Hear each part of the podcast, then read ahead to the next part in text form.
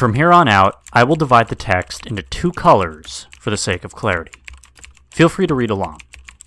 The white text, shown here, is taken directly from my caving journal. The italicized blue text is my comment as I reflect on the experience, shown here, and I'll do my best to convey my thoughts and feelings I had during the entire event. I will not use the actual names of the other individuals involved, so please stop asking. I will include the entire relevant text of my journal. Only small parts of the journal will I skip. This will only occur when the entry has nothing to do with the experience in the cave, such as eating dinner after a trip, getting fuel or snacks, irrelevant details, et cetera. My journal is fairly thorough, but I will merely summarize what I am cutting out of the actual entry.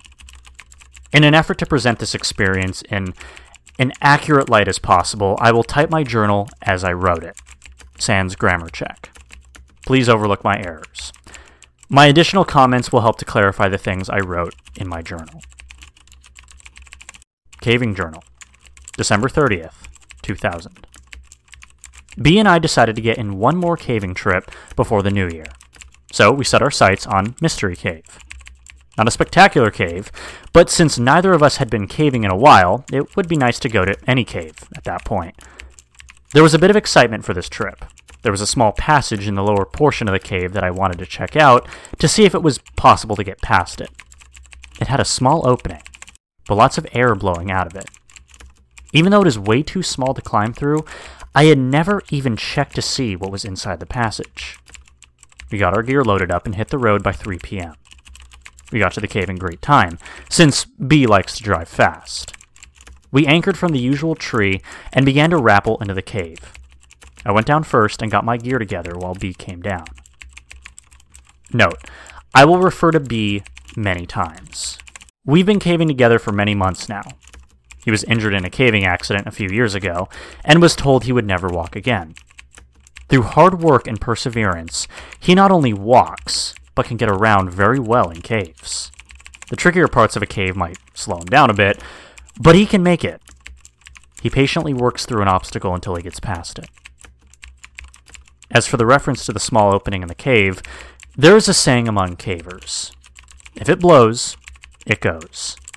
Meaning, if a passage has a good flow of air, it's probably worth investigating.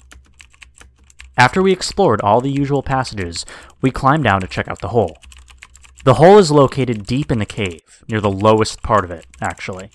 It's on the side of a cave wall, about three feet from the floor. To look inside the hole, I had to kneel down to duck under an overhang of rock. I used my backup mini-mag light and held it inside the hole to see what I could see. And suffice to say, I was excited by what I saw. The wall around the hole was about three to five inches thick, and it led me into a tight passage.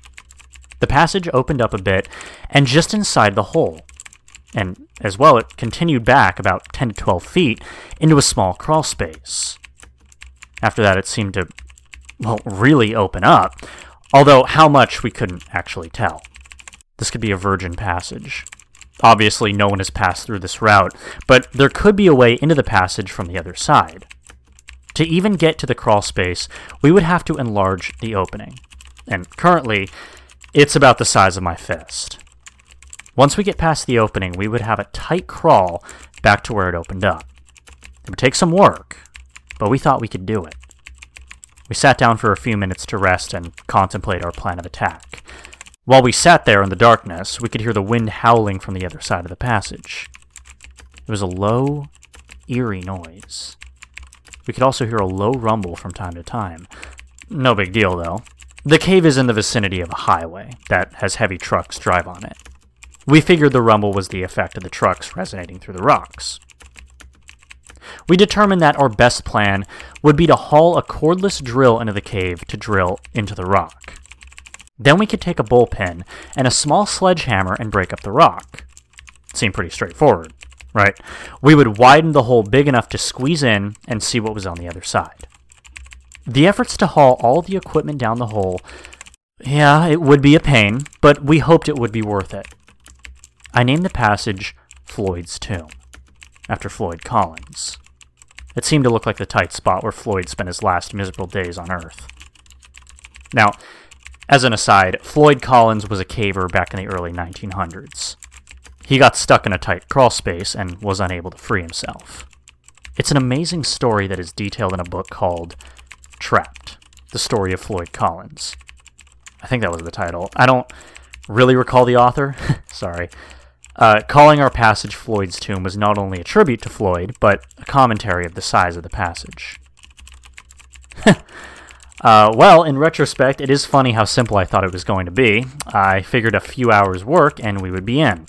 Had I known how long it was going to be to take, I doubt I would have even begun the project. Had I known what I was going to experience in the cave, well, I never would have returned. So we gathered up our gear and headed for the surface. Normally, I couldn't care less if I ever came back into the cave. There's nothing special about it.